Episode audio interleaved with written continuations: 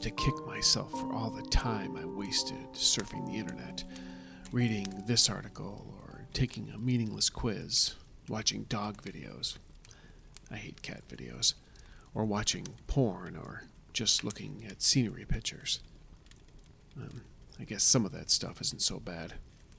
The point is, I remember cursing myself after I got done reading that damn listicle. When are you really going to get stuck in the wilderness? You fly a cargo plane. The only place you're ever going to get stuck in is the tarmac. Stop wasting time. But as I knelt down in front of a tree stump, carefully pulling off wedges of reishi mushrooms, I had to smile. This listicle was saving my life. My life had become about this listicle. Again.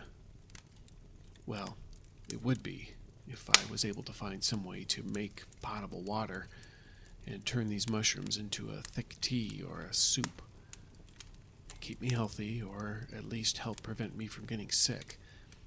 Or if I wanted to be accurate, quote unquote, evidence suggests it would do those things.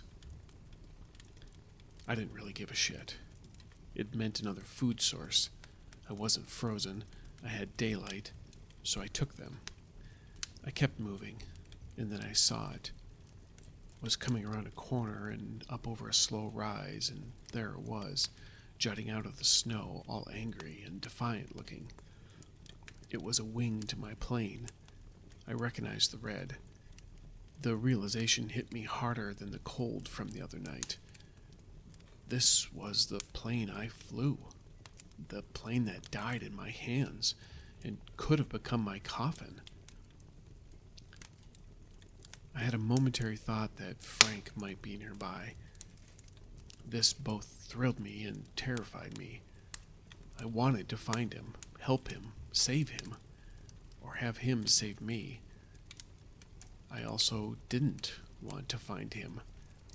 His body, anyway. I wasn't sure I could handle that.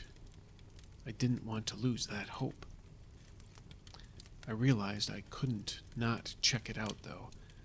I saw evidence of a few parts and pieces, but if there was anything useful, it was likely buried under the snow. I didn't have the time needed or equipment to dig. Then an idea surfaced, and I started thinking, well, guessing really, about trajectory. If the wing and cargo sections were all nice and close together, it stood to reason there might be a few crates nearby. I looked up, drew some mental lines, and walked. Gave myself a nice pat on the back when my guess turned up right, and sure as shit, there was a container. I raced over and knelt down, kicking and scooping away the snow around it. It was an odd shape, and not one I recognized right away from my plane. I wiped away more snow and saw the markings. It was a different airline passenger plane. This was a beverage cart, but that couldn't be. I looked back at the wing, and doubt crept up. Maybe that wasn't the wing of my plane. Maybe it belonged to this cart from a passenger plane. No, no, no, no, I kept saying to myself. I looked around at the fresh snowfall, the beverage cart, the wing. I was walking in a graveyard. My chest began to hurt. How many people? How many lived but were stuck and then froze, then buried by the snow? Families going on vacation. People taking that trip to see a loved one they hadn't seen in years. Businessmen an 18 year old girl on her way to college, full ride scholarship. A little baby. There's always little babies on planes. And now, all dead. All those lives, hopes, dreams, gone. Frozen in time, forever. And why wasn't I one of them? Why did I survive? It wasn't until the cold pain hit my knees that I realized I once again fell into a time ditch. How long was I there? I had no idea. I'd just been kneeling there, doing nothing. I couldn't cry. All I felt was pain over what happened and where I was.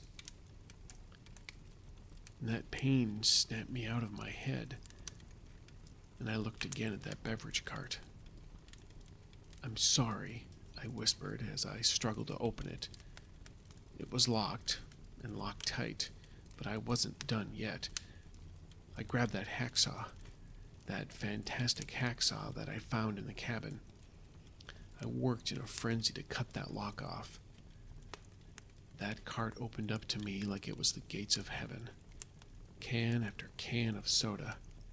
Enough sugar to choke a moose. Oh, and of course, there's water in soda. Twelve ounces in every can.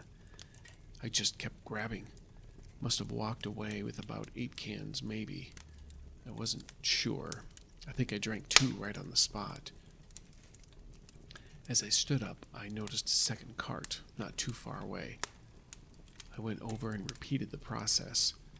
Apologized to the dead, cut the lock off, and grab more soda. This cart, though, had a little something extra little containers of oil for burning. It took me a moment to recall seeing something about luxury airlines touting flame cooked meals or something. This must have been how they did it.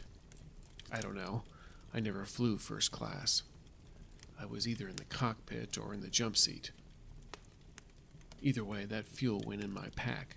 I was pretty sure the lantern I had would make good use of it. Supplies firmly stowed, I resumed my efforts to find a further way down. Must have looked for a good hour. So tough to tell the passage of time. Some points it feels like it goes so fast. Other times so very, very slow. It didn't matter where I looked. I couldn't find any way down. At least in this area. I did find one thing worthwhile. Another cave this was good, too, because I was getting cold and starting to debate spending the night, if I could find a cave. I decided now was the time. Once I got the fire going, and realizing I wasn't doing my match count anymore, I started to feel uneasy about the cave.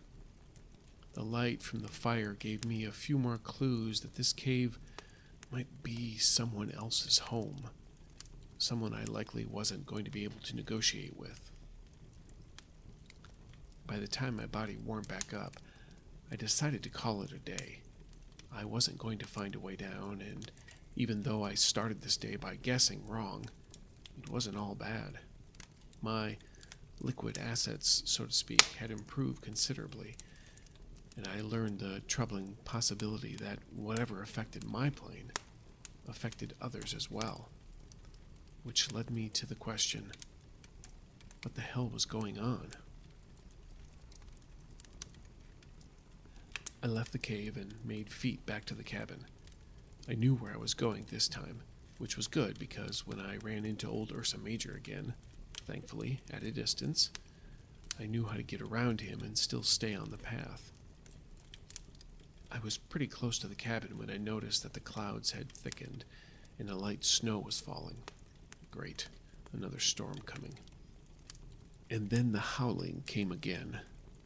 Of course, it wouldn't be a good night without my four legged friends nearby. And they were near, uncomfortably so. As I rounded the corner, I saw two of them hanging a little too close to my home. my home. That didn't take long. I guess it was my home. I just didn't want it to become my permanent home. Maybe just a winter residence. I darted from tree to tree, keeping the wolves as far away as possible, and looking for my break to get to the cabin. Must have waited about a good twenty minutes before they finally moved on. My body was shivering, but I honestly couldn't tell if that was from the cold or the sugar crash after the two sodas that were pretty much taken on an empty stomach. Spot and Fido, I named them, finally got out of there because the weather started to get bad. The light snowfall turned heavy and the wind kicked up. They had better places to be warm, and so did I. Even though they were safely away, I didn't take the chance. I sprinted toward the door and slid inside unnoticed. Almost on cue of me shutting that door, the storm really hit. I put my gear down by my cot, choked down a few more cattails with a can of grape soda, a dish I really don't recommend if you are looking to eat for pleasure. And then I took a moment to use the corner of my t shirt as a toothbrush. I wiped off the sweaters that had built up over the last day or more, and then I wished I had a sweater. I then resumed the fetal position on the cot, blankets tight around me, and the storm raging once again outside. I did all that I did today, and here I was, back at square one. I didn't let that thought linger too long. I couldn't. Instead, I thought about all the people who were on that plane, all those souls. I couldn't tell exactly what kind of plane it was, but I went with a 737. Starting with seat 1A, I went through and offered a prayer for each one. Somebody had to. In a way, it was like my own version of counting sheep. I think I fell asleep at row 15. Good. That would leave me with more rows for the next day, and maybe even the next. Now I had more reasons to live.